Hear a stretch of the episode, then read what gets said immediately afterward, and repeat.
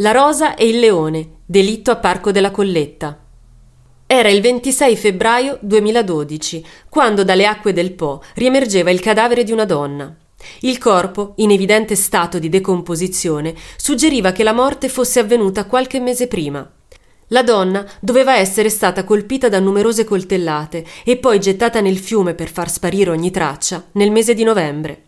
Il suo nome era Antonia Egbuna, ventenne nigeriana, conosciuta come prostituta, con un giro di clienti a Torino e provincia. La notizia della morte di una lucciola dalla pelle scura non avrebbe tristemente avuto il potere di riempire le pagine dei giornali se non fosse stato per un fatto avvenuto pochi mesi più tardi. A casa di alcune colleghe della vittima venne rinvenuto un manoscritto intitolato La rosa e il leone, il cui autore era un certo Daniele Ughetto Piampasce, aspirante scrittore e abituale frequentatore di prostitute. Sfogliando le pagine del romanzo emersero inquietanti similitudini con l'omicidio del Po.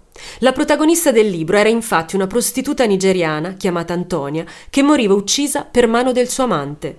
I contorni del caso assunsero toni sempre più scuri quando emerse dai tabulati telefonici che Daniele e Antonia si conoscevano molto bene e che i contatti tra i due si erano bruscamente interrotti intorno a novembre, proprio il periodo in cui la donna sarebbe stata uccisa. L'aspirante scrittore si proclamò sempre innocente, anche quando nella sua auto vennero rinvenute tracce ematiche compatibili con il sangue di Antonia.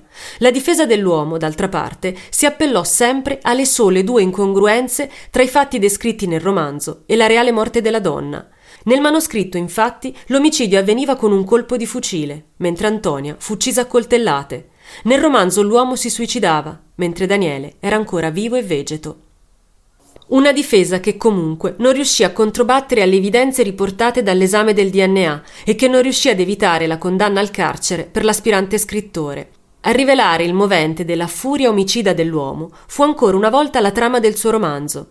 Daniele, innamorato di Antonia che frequentava come cliente, provò a convincerla a cambiare vita e a lasciare la strada, una proposta che non incontrò l'approvazione della donna e che trasformò l'uomo in una belva feroce, uccidendo con venti coltellate Antonia nel parco della Colletta per poi gettare il suo cadavere nel fiume.